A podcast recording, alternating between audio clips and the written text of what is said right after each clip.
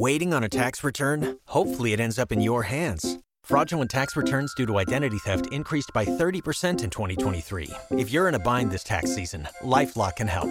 Our US based restoration specialists are experts dedicated to helping solve your identity theft issues. And all LifeLock plans are backed by the Million Dollar Protection Package. So we'll reimburse you up to the limits of your plan if you lose money due to identity theft. Help protect your information this tax season with LifeLock. Save up to 25% your first year at LifeLock.com slash aware. Ooh, a spicy question. I because love the it. writing is sort of everything, right? Like you kind of can fix plot holes, but if the Yeah. writing is So some readers love that, and some readers are like, "But I wanted more of this." So it's kind of it's kind of a gamble. Hello, and welcome back to the Write and Wrong podcast. On today's episode, I am joined by former actor and autocue operator, now full time writer, Hester Musson. Hello, thanks so much for joining me. Hi, thank you very much for having me on. Oh, it's my pleasure.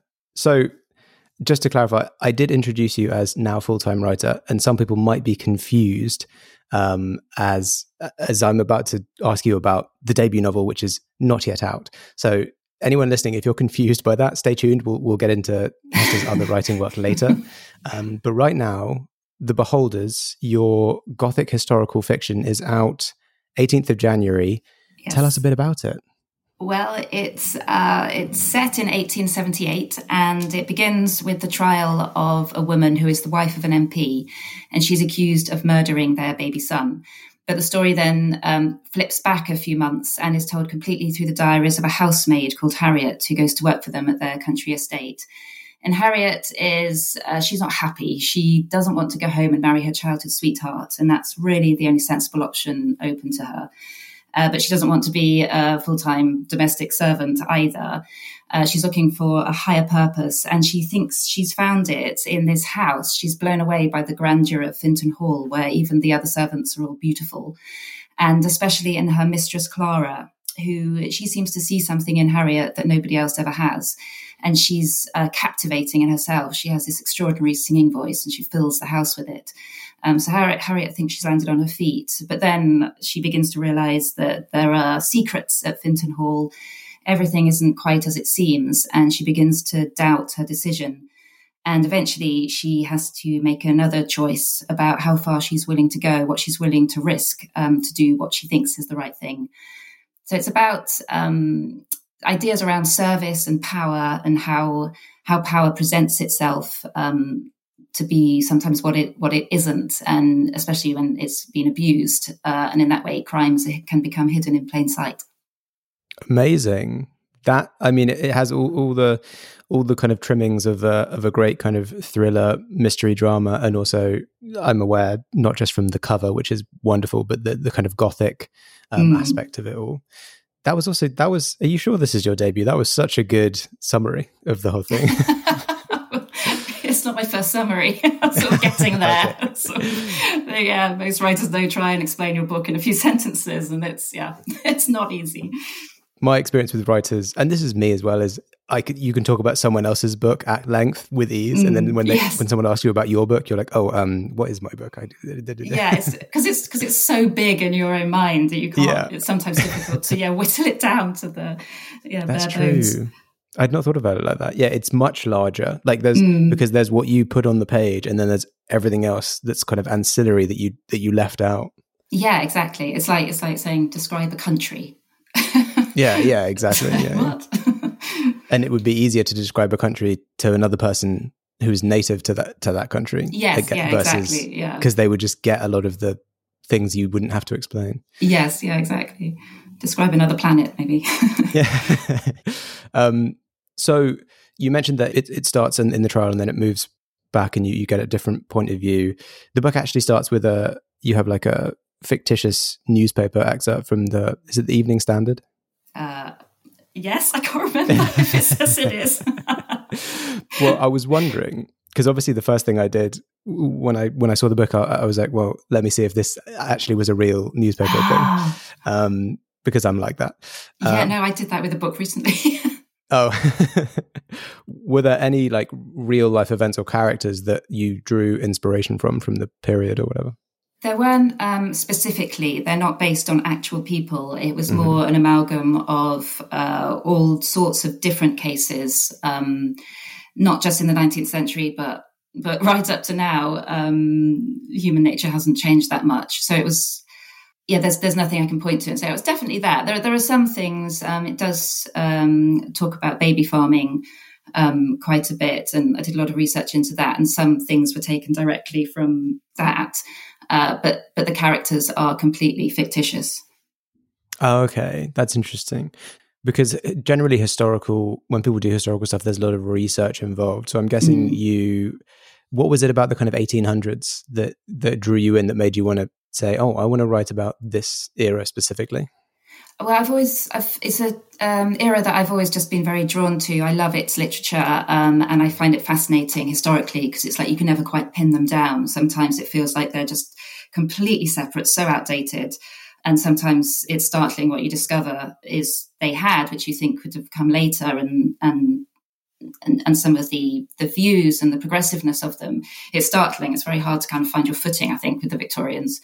Um, but I didn't. I never actually wanted to write a book set then.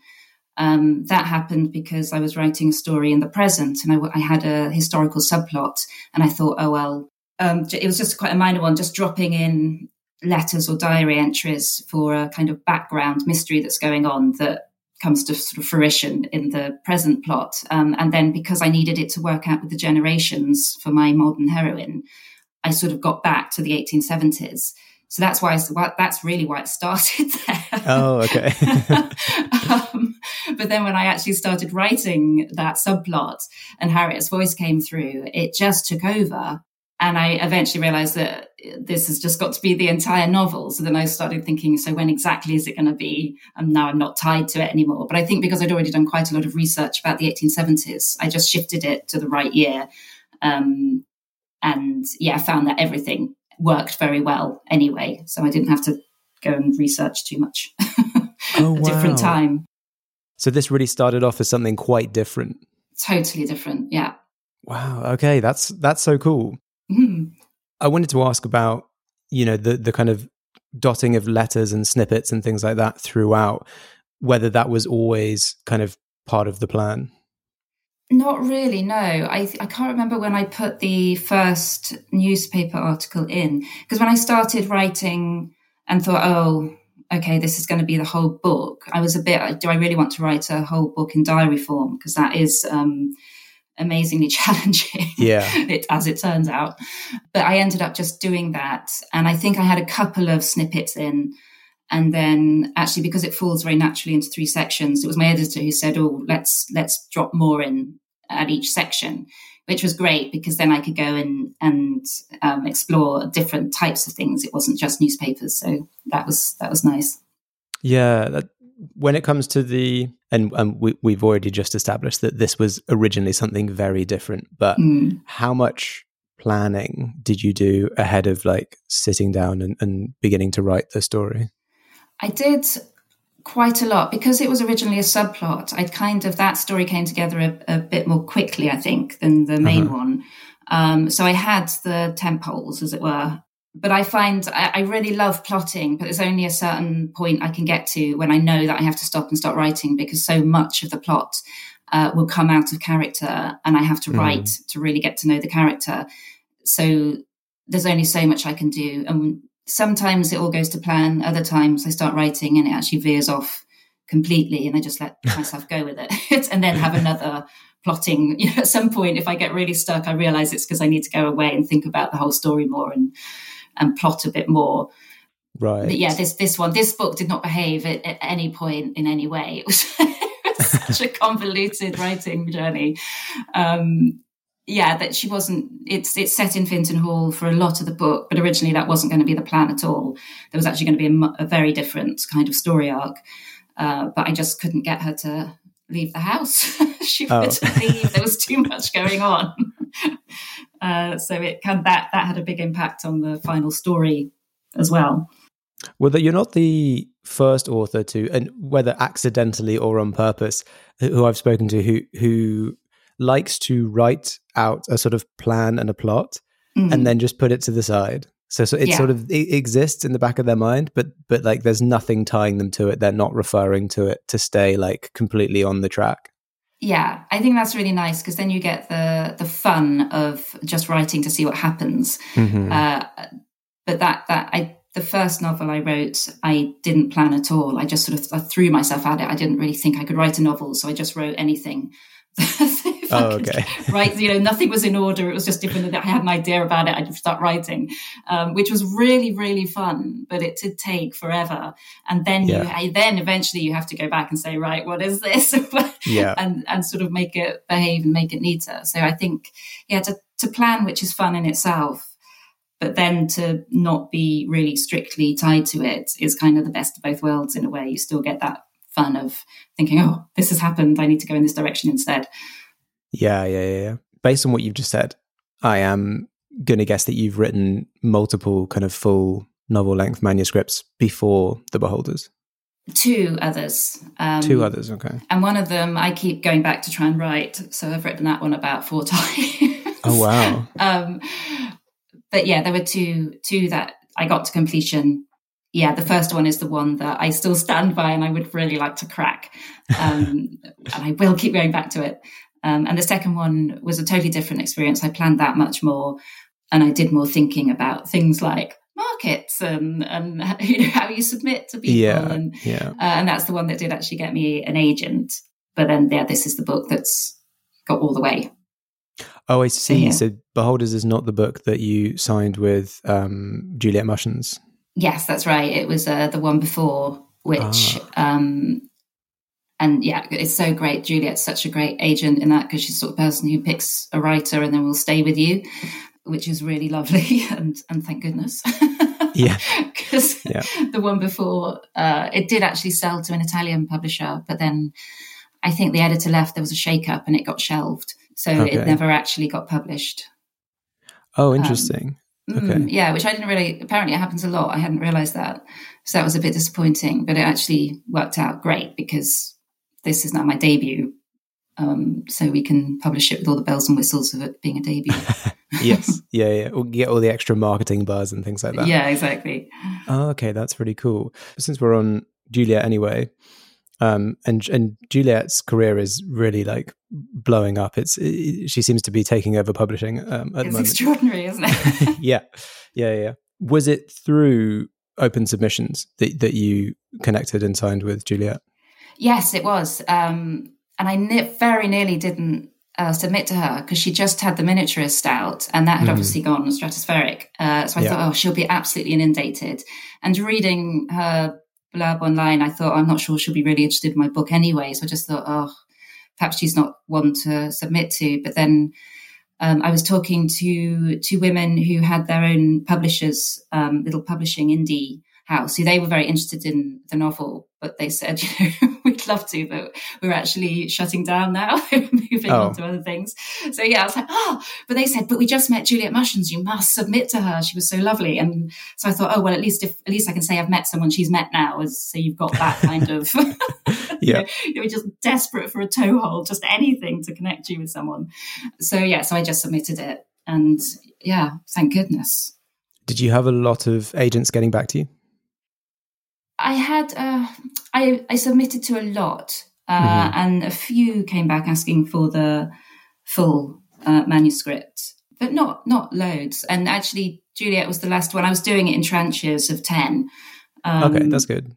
yeah i don't know if i don't know if it's different now i think then because even then it would take such a long time for them to get back to you just because of how many they're reading um, and i think that's probably even more the case now so i don't know if i'd do that again but it was it worked at the time um, but she was the last one of that section of you know of of sending them out Right. and had asked for the whole novel. So yeah, that she was, and she actually sent. Talk about her work ethic. She sent me. I saw she'd sent me an email at ten o'clock on a Friday evening, and I was like, I thought I can't. If this is another rejection, I can't face it just before I go to bed. So I didn't open it. Oh yeah, yeah. yeah. didn't read it till the morning. Well, that's good. Gave you time to really uh, think about, ponder what it was overnight. Yeah, just just sort of you know, just sort of putting your armor on for you know what am I going to do if this one. Get ready for it. Before Shopify, were you wondering where are my sales at? Now you're selling with Shopify, the global commerce platform supercharging your selling. You have no problem selling online, in person, on social media, and beyond. Gary, easy on the cha-ching. oh, sorry, but my Shopify sales are through the roof. Start selling with Shopify today and discover how millions of businesses around the world use Shopify to ignite their selling. Sign up for a $1 per month trial period at shopify.com slash listen. Shopify.com slash listen. And once you'd signed with Juliet, pre- presumably she, like most agents nowadays, is is she quite editorial? Yes, yes, she is. She's a brilliant editor in her own right, actually, um, mm-hmm. which is fantastic. I was quite nervous uh, once I did get a deal of of getting another editor because I was like, what if she's not as good as Juliet? but um, actually, really lucked out with Katie Bowden as well. She's fantastic. Um, but yeah, she's very. There was a lot of work uh, that we did before submitting it to publishers. Um, On well, you mentioned that. So you signed with the with the previous novel. Mm. When you wrote, when you started, sort of conceptualizing the beholders mm. was that were you kind of bouncing ideas around with juliet for the whole thing uh no no no not okay. at all um and i did ask her at one point if she wanted to read anything halfway mm-hmm. through and, and, she said no she preferred to just get the whole manuscript okay so you, you didn't even sort of pit, do kind of pitch stuff with her as in like this is what i'm thinking of writing and yeah no i don't i don't think i did that um oh, okay which is perhaps just as well as it would have been completely different from what I eventually set up. Yeah, that's true. Your process was to write a book and then find another book within the first book. yes, basically, it's sort of like Russian dolls. Yeah, exactly. Is that is that more a kind of you preference? Is that you would like to be sort of left alone and just to write a thing, and then when the thing is complete, you that's when you want to kind of share it and talk about it. Yeah, I think so. Um, because because it's such a strange and complex process to write a novel. Yeah. I don't I want it to be what it is with just me doing it without any sort of interference. Well, it wouldn't be interference, but you know, without any other influence in it. Yeah. Um, to see what I'm writing, I think you could very quickly get uh, knocked off track. I've tried. There was a time I tried a few different writers groups, and I didn't find that that useful for for novel writing. It was great in terms of write, uh, talking about writing and improving, mm-hmm. you know, sentence by sentence. Um, was really good, but I, I, didn't find it useful for the novel because it's the same thing we started talking about. You know, you have this world in your head which other people can't access if they're reading a couple of pages, mm-hmm. and it and it is a real skill, I think, to do that and not sort of run away with your own ideas of what someone should do with a book. So I do, yeah, I do like to sort of keep it in house. I like talking about the ideas. I like talking about the novel as I'm writing it. That can be really helpful, but not actually yeah. having someone read it. So yeah, I suppose I, I could have talked about it more, but I don't know. I feel. I, I, I understand that. It's it's very much. I think it's it's a preference for you as a writer. Like some people, I think thrive by having the whole process kind of back and forth with lots of other people and different mm. opinions stuff. But uh, yeah, but I, I understand. For, like it sounds like with you, if someone were to come in and say something, it might kind of subconsciously change one thing, and then the butterfly yeah. effect would explode that later on. It could be completely the whole thing could be completely different to what it would have been. Yeah, and I think that would be okay because you're all the time sort of being nudged by other influences. But I think mm-hmm. it can it can make you confused, is what I found. It yeah. can sort of make you doubt, and if you've got some frail idea that you want to uh, explore, if that sort of gets shoved out the way, you've you've missed the opportunity to see where it's going to go, and it might have ended up being being a much bigger thing. I've got lots yeah. of in my notebooks, lots of sort of swearing of what the hell is this? You know, who is this character? They don't seem to serve a purpose, but I can't get rid of them. I think, you know, if it's too early, if someone says, no, that's not doing any, you know, that's not serving you, get rid of it. I think you can then mm-hmm. miss the opportunity. You sort of need to look back and decide that rather than do it in process, which, which, yeah. Yeah, I think that makes a lot of sense for sure.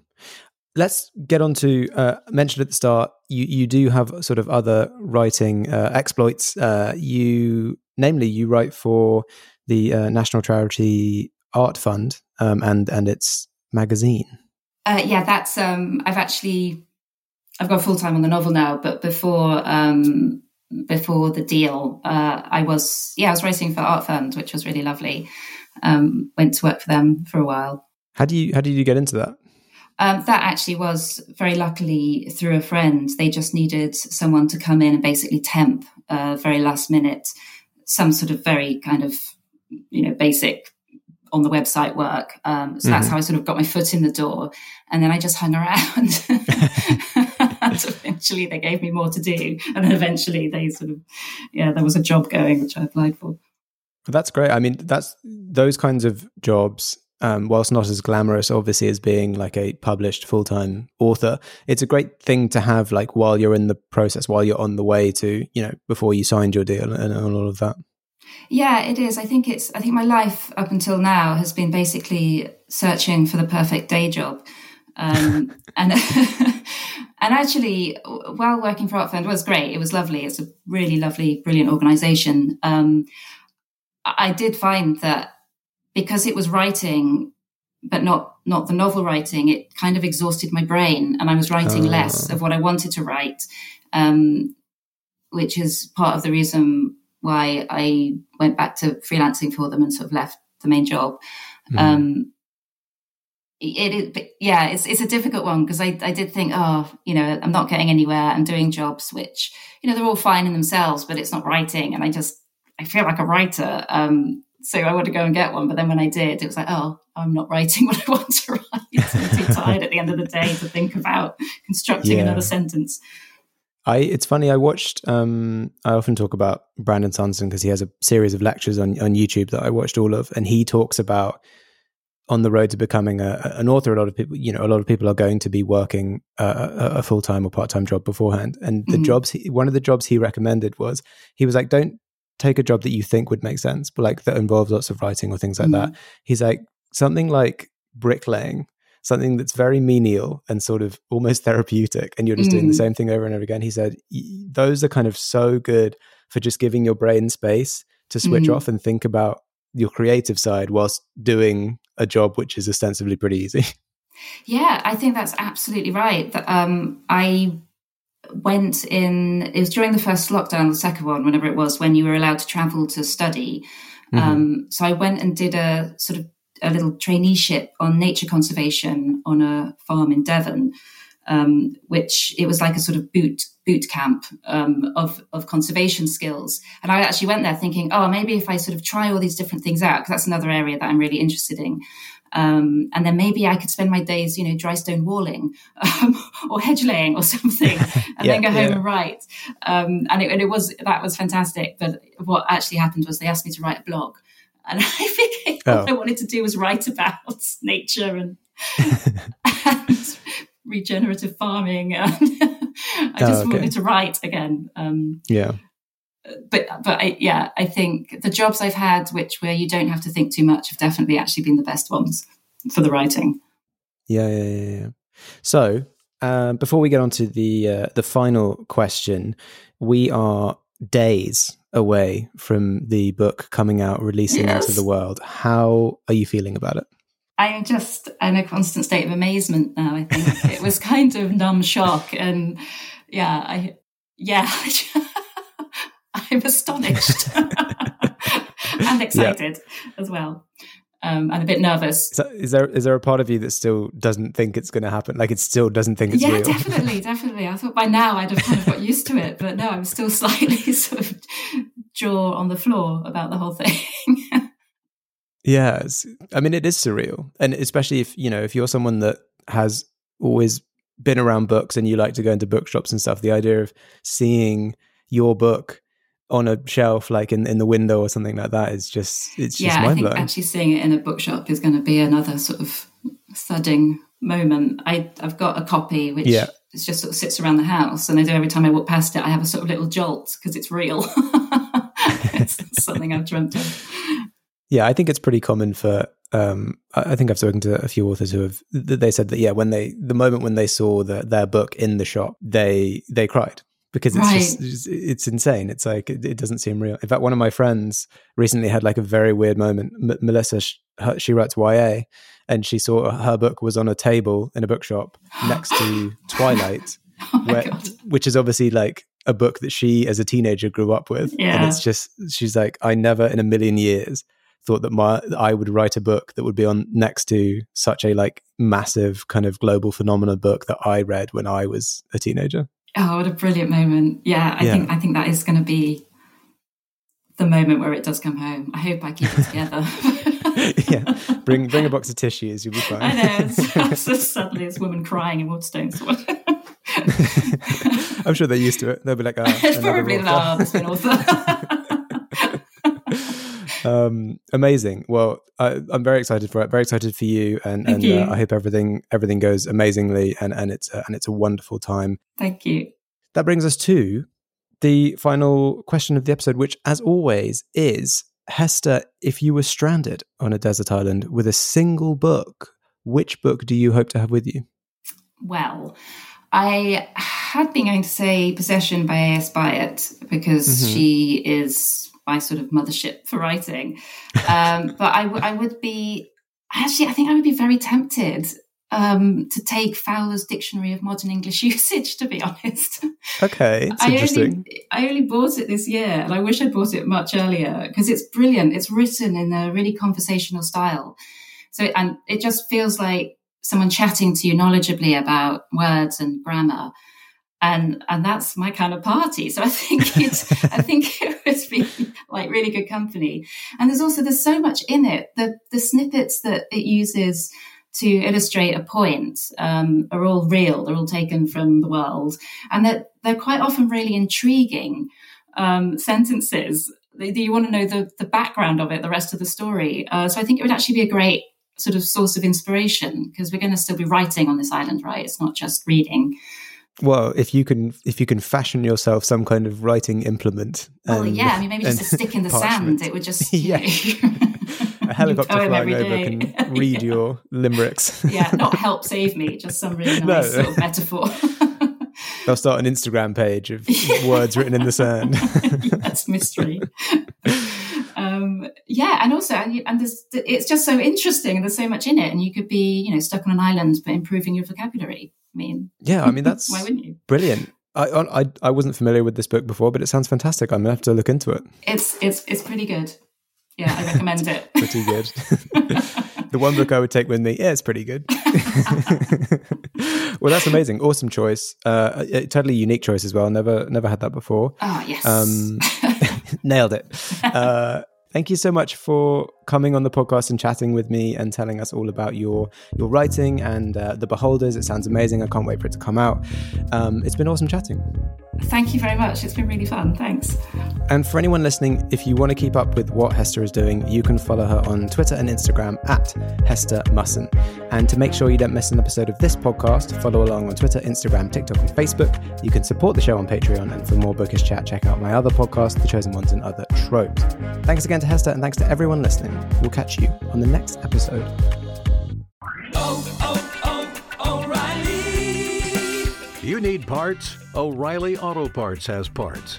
Need them fast? We've got fast. No matter what you need, we have thousands of professional parts people doing their part to make sure you have it. Product availability. Just one part that makes O'Reilly stand apart. The professional parts people. Oh, oh, oh, You've